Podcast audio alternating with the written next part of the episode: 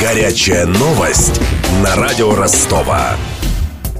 Наибольшее количество обращений о нарушениях в ходе избирательной кампании Центр избирком России получил от партии «Справедливая Россия». Об этом заявила председатель ЦИК Элла Памфилова по результатам анализа работы с жалобами, поступившими на горячую линию. По словам Памфиловой, с начала избирательной кампании ЦИК получил 2300 обращений, из них больше половины связаны с выборами в Госдуму. Основными авторами заявлений стали избиратели, только на втором месте кандидаты и на третьем партии. Больше всего вопросов у граждан вызывала проводимая в регионах агитация, но попадались подозрения и на применение административного ресурса. Часть жалоб Центр избиркомовцы передали в правоохранительные органы. Часть проверяют своими силами. Элла Памфилова обещала довести проверку всех случаев до конца. При этом глава ЦИК призывает партии активнее привлекать в день голосования наблюдателей на избирательных участках. Я считаю, что партия, которая сначала, скажем, не может обеспечить наблюдение на выборах, ну, в общем-то, трудно потом к ее аргументам относиться серьезно. Мне представляется, что все партии, если они хотят не срыва выборов, а их нормального проведения,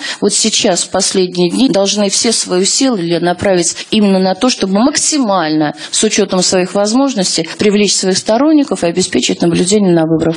Напомню, 18 сентября россияне выберут Государственную Думу седьмого созыва. Выборы пройдут по смешанной системе. 225 депутатов из 450 будут избраны по партийным спискам и столько же по одномандатным округам. Над сюжетом работали Денис Малышев и Александр Стильный. Горячая новость на радио Ростова.